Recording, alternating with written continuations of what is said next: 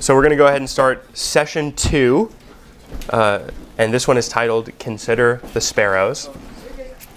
And this is just on uh, anxiousness and, and fear, which are topics that I think, let's say, generally pair pretty well together. So uh, on the front end, it's, it's probably worth saying the, the topic we just covered, discontentment and contentment, is I, in my opinion, let's say the seedbed from which a lot of these other issues grow out of. Um, so let's say, for example, if you're discontent in something, that eventually uh, can grow and flourish into an anxiety about that thing, a worry that you won't be able to control it, and ultimately, let's say at the tail end, if you look uh, um, to the bottom, uh, we're going to talk a little bit about, let's say, depression and let's say long-term effects of that. And at the end of the day, if you were to ask someone who's depressed, let's say, how are they doing? They could usually point to something in their lives that they think if this was fixed or if this was different, I don't think I'd quite be this way. Now, that's not true in all cases. We'll, we'll uh, deal, deal with that topic more in depth at that point. But it's worth saying that these are kind of scaffolded in, let's say, an order of operations where I think they kind of grow one into the other. Uh, so with that being said, as we start uh, on this one, on dealing with anxiety and fear, uh, the first thing I want to do is just say, in general, uh, while I said on the front end, anxiousness is something that our, our world struggles a ton with. Often, uh, I think that it's not just anxiousness, it's also, let's say, at- attempts to treat that um, in, many different kinds of ways. So, for instance, uh, if you have, I don't know, been if you if you follow like the world of pop culture, the world of let's say social trends, uh, something that's happened in the last 10 years, I think, that's about as, as far as I've been aware of it, is this trend towards uh, dealing with anxiousness by some or other iteration of what's called minimalism. So if you're, let's say, if you're anxious about, I don't know, social media, and you think that that drives anxiety in your life, the solution is to get rid of that thing. So delete social media, maybe delete your account, maybe, let's say, uninstall all those apps on your phone. Um, let's say you're anxious about material stuff. This drives an anxiety or an insecurity within you. Uh, the minimalist solution was uh, okay, well, get rid of all the things that you you don't need and kind of pare it down to the bare essentials and find, let's say, contentment or happiness in these bare essentials. Now, there is, let's say, a bit of wisdom in this. I think a, a pretty common wisdom. Um, and it, it, but this is what we would call a, a philosophical wisdom, right? Even the old uh, philosophers, for example, Plato said something to this effect. He said, "The greatest wealth that we can have is to live with is to live content with very little. That's what Plato would say about how do we find contentment. How, basically, how do you treat anxiety and wanting things? Well, you could uh, you could be content with what you have, and this is a good treatment, and that works as so far as you have the mental fortitude to hold that line. Um, but that's pretty common with the Stoic philosophers is just like reframing mentally what's going on, and that'll solve the issue for you. Another, let's say, uh, parable uh, that is often told um, is of, uh, of a farmer and his wife, and they think their house is too small because they're having a bunch of kids and they're feeling like they need more, but they don't have money to buy a bigger house. So they go to the local uh, rabbi and they ask him, uh, you know, we're feeling discontent. Uh, can you help us with this problem? And he says, okay, take the chickens that you have on your farm and move them into your house. They don't know how that's going to help, but they, they do it. And after a week, they go back to the rabbi. They're like, this is not working. The chickens are everywhere. The house feels smaller. And then he says, okay, take the pigs and move them into your house. And they come and they take the pigs and move into their house. They listen. A week later, they come back and they're like, this is unbearable. Then he says, take the cows and move them into your house. And they go and they take the cows. They live for a couple of days and they run back to the rabbi. They said, this is absolutely not working. And he says, okay, take all the animals and move them back out of your house, back into the farm.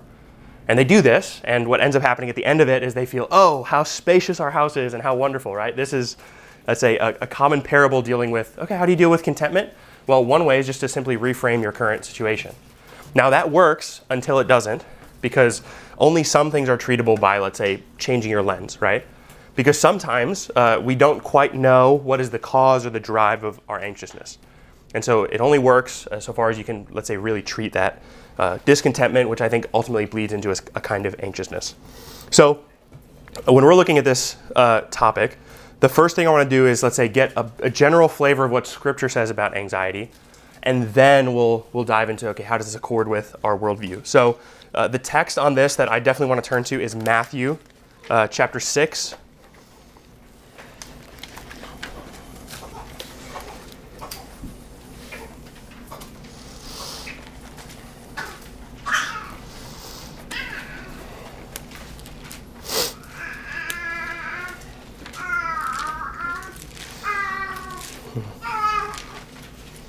And we're going to be at verse uh, 34. And again, those are just listed out in the handout as well.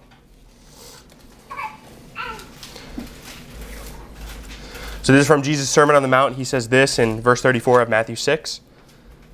Therefore, do not be anxious about tomorrow, for tomorrow will be anxious for itself.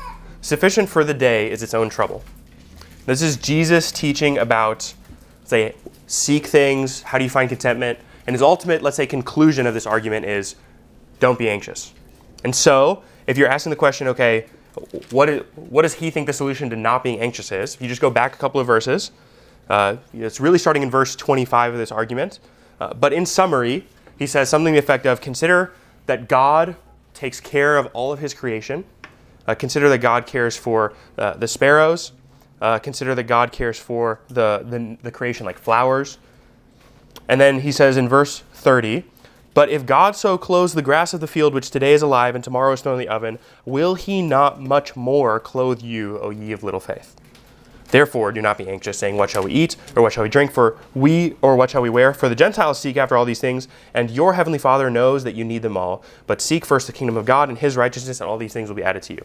So, basic argument of Jesus, something the effect of if God cares for lower aspects of his creation, animals and grass, and he has created you, will he not also care for you and love you and, and gently uh, look after you?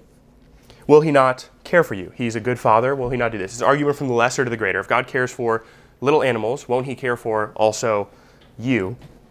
And then the conclusion of this is so don't seek your satisfaction in this life, rather seek your seek the kingdom of God and his righteousness and all these things will be added to you. So the basic idea is shift your lens, shift your focus off of this world onto Christ's kingdom. And then there's kind of a twofold command. One, is therefore do not be anxious. That's kind of the command and the conclusion of his reasoning. But then on the front end, you'll notice also he identifies anxiousness, this is in verse 30, as let's say a lack of faith. He says, O ye of little faith, or you, you of little faith. So now we can ask the question okay, is Jesus being particularly brutal when he's looking at our anxious state? And let's say he's not very concerned or caring about it? Or is he, uh, is he dealing with it, I think, uh, appropriately? On the one hand, we could say that Jesus is simply uh, being uh, calloused or he's not really understanding because he calls it a, a, lack of faith. Imagine you go up to someone who says to you, you know, I'm, I'm really anxious about something, and you say, just have more faith. That would be kind of a callous way to, to treat that person, right? That's not at the heart of what Jesus is saying.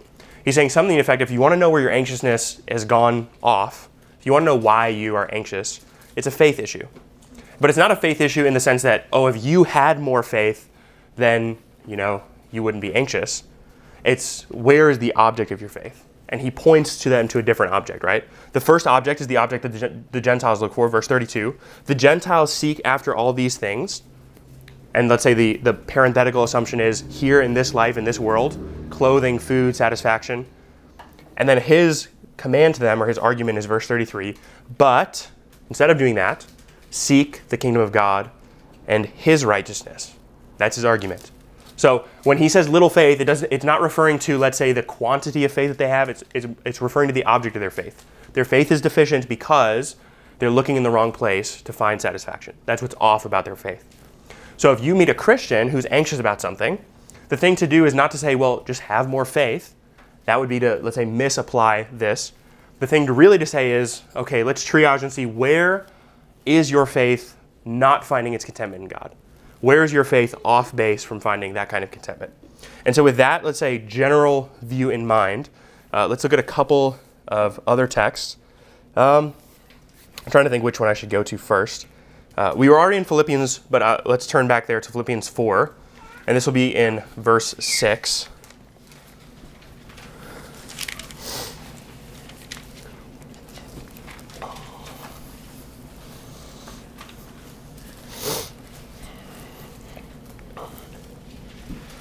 And I'll read uh, from this section, starting at the beginning of this thought in verse uh, 4. Rejoice in the Lord always, and again I will say, rejoice. Let your reasonableness be known to everyone. The Lord is at hand. Do not be anxious about anything, but in everything, by prayer and supplication with thanksgiving, let your requests be made known to God. And the peace of God, which surpasses all understanding, will guard your hearts and your minds in Christ Jesus. Now, this is Paul's treatment of anxiousness right before he makes the argument, essentially, that he has found the source of contentment, right? And we talked about this just in the last session. His source of contentment is the, the Father, uh, and his source of contentment is outside of his material circumstances. And on the front end of this conclusion, he makes the argument don't be anxious, but instead of being anxious, through prayer and supplication, make your requests be made known to God. That's perfectly in line with what Jesus just said, which Jesus just said get your eyes off of this world and look at the kingdom of heaven. And how would you get your eyes off this world and onto the kingdom of heaven? The kingdom of heaven is not something you physically look at and say, there it is, right? So, how do you get your eyes off of this world and seek after the kingdom of heaven? Well, Jesus teaches his disciples to pray, Father, your, your kingdom come, your will be done. So, seeking the kingdom of heaven starts actually kind of in a root of prayer, right? You have to pray to orient your heart and mind into the kingdom of heaven. And then Paul essentially says something to the effect of, okay, if you're anxious, let your request be made known to God. He's, he's kind of going in that same direction. Through prayer, seek these things. Okay, so let's say someone is struggling with anxiety. Uh, is the counsel then to tell them, just pray? Just pray and it will all be better. Well, not quite. It's not quite, let's say, the total answer to anxiety uh, because there's uh, more refinement that needs to be understood, particularly because we have a bad, I think, typical understanding of prayer, and our world sees that as more of like an escapism mentality. And I, I want to convince you that it's not. Okay, so that's going to be the thrust of this. It's not just that we escape and we ascend to some different mental state. It's not a meditative practice for Christians. So,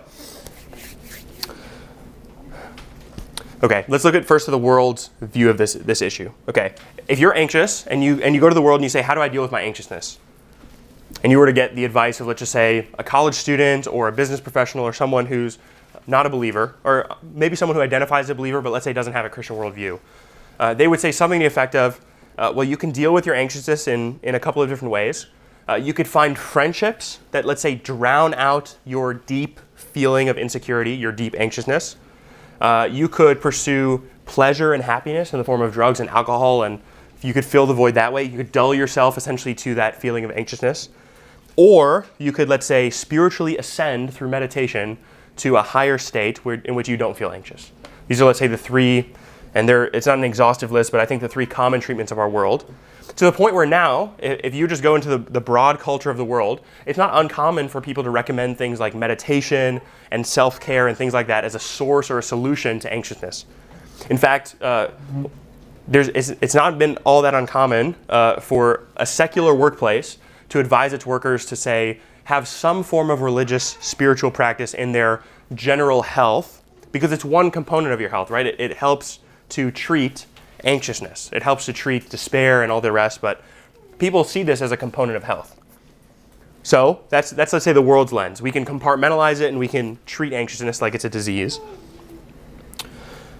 I think the Christian worldview is, going to say something to the effect of, I don't think, the Christian worldview says something to the effect of, uh, any kind of meditative, psychosomatic, therapeutic treatment of anxiousness is at best a temporary shot that won't really get you through very far. We know this because you have to keep coming back to that thing regularly. So, for example, if it's meditation, well, you feel, let's say, in the moment of meditating, uh, you've emptied your mind, you're thinking about, I don't know, things you're content with or whatever, uh, let's say an ideal life. If you're meditating, you're anxious insofar as you stay in that moment, but when you leave and you, let's say, go to your job or go to a particular pinch point in your life or a stress, well, then you find yourself, let's say, not really being able to deal with that anxiousness very well. So, same thing with drugs and alcohol, right? It's a never ending cycle of needing more to numb you to the thing around you. Um, and there's really no amount of pleasure that you can do that can, let's say, outweigh the scales of anxiousness because, uh, at best, drugs and alcohol and their effects only last for periods of time. And if you seek to get, let's say, a permanent kind of fix on those things, you're not going to have a long lifespan, or certainly not a long, healthy lifespan. And so we, we can't seek, let's say, solutions that the world gives us because they're only temporary solutions at best. And when I say temporary, I don't mean five minutes. Sometimes it could last for years and years and years. But at the end of it, at the end of that runway, it's a finite period of time before you feel massively dissatisfied. The world sees any kind of anxiety as problematic. So, one of the solutions that the Stoics would say is actually, or uh, the Buddhists would say this as well, is the way to cure yourself of anxiety is actually to remove yourself from detachments to the world. Don't feel attached to friends. Don't feel attached to your job. Don't even feel attached to your own life. Because that attachment is what creates anxiousness and fear. Because you fear you might lose it. You fear you might, I don't know, not have it tomorrow. You fear things. You be, you be, this makes you anxious. And this is again is where I think the biblical worldview speaks into anxiousness. Because, for example, if you look at Philippians, Paul says, on the one hand, don't be anxious. Uh, but actually, in other places where Paul makes an argument about anxiousness, he says something to the effect of, uh, therefore be anxious. And it gets translated in your English Bible as care for other things. The word for anxiousness is, is care. So, for example, Paul says, uh, the husband who remains, un- the man who remains unmarried, he's anxious for the things of God. He cares for the things of God as opposed to being, let's say, bear down with the cares of his wife. The married man is anxious for the needs of his wife, so he is in some way detracted from caring for the bride. This is Paul's argument about, you know, let's say the advice of marriage, but he uses the term anxiousness actually in the same way you would use the, the term to care. So what Paul's not saying here in Philippians 4 is don't care about things. He's talking about don't care about things obsessively. Don't be anxious about those things. Okay? So that, that's the point. Uh, Paul will el- other, elsewhere in, in Scripture say something to the effect of, I'm very anxious for the things of God. I'm very anxious for the gospel to go forth. I'm anxious for the church. So anxiousness, let's say, as a idea, is not necessarily a sin. But anxiousness, let's say, unhinged, untamed anxiousness is a problem. So then the Christian worldview doesn't see anxiousness itself as the, the problem and detachment from care or anxiousness as, as the solution. Because anxiousness points to something. It points to that we actually care, that we actually have an investment in this world. That's a good thing for believers. Okay?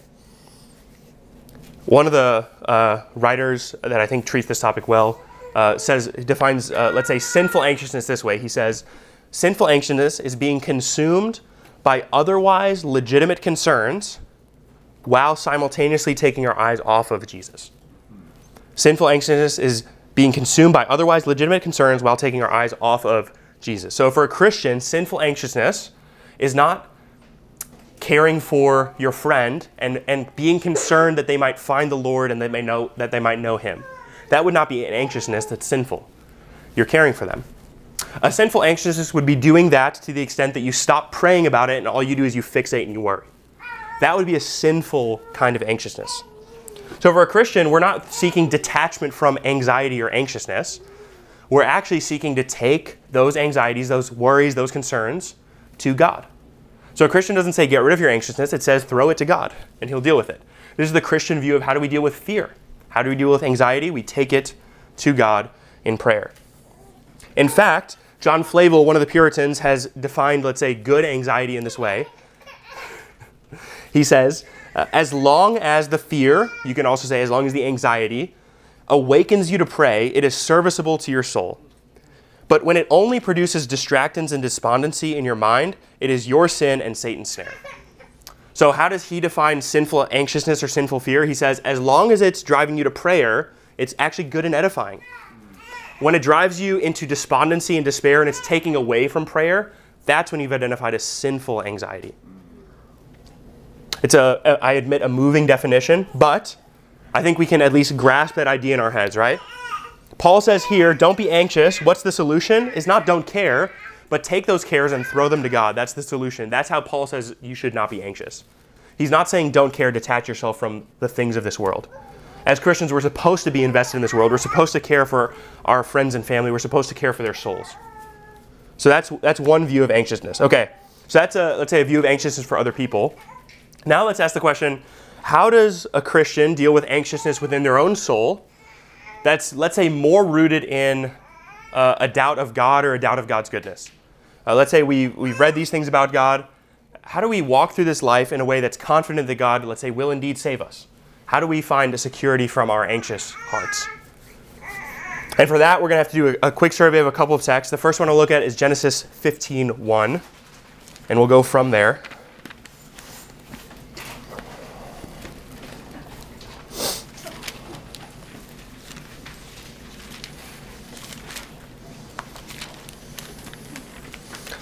In the narrative of Genesis, this uh, is Abram, uh, who has shortly uh, shortly before this, left the promised land, left his life, left his wealth, left everything behind family, friends, basically every known security that a human can have in this life.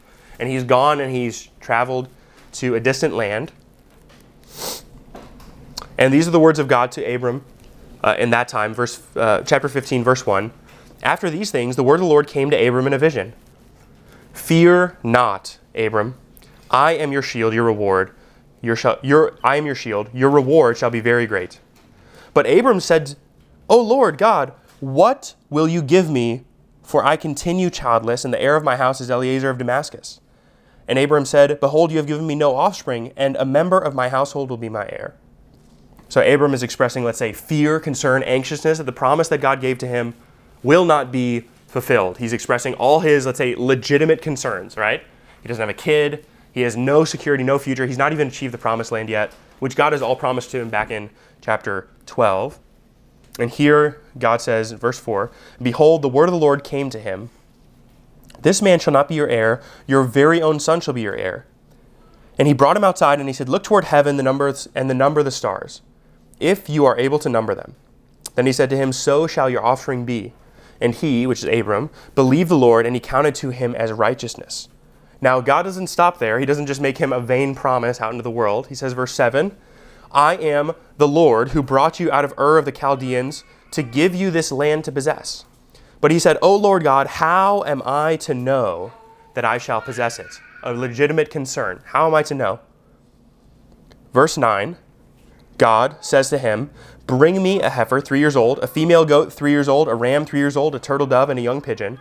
And he brought him all these, cut them in half, and laid each half over and against the other. But he did not cut the birds in half. And when the birds of prey came down on the carcasses, Abram drove them away. Now I'm going to summarize uh, verse 12 through 16.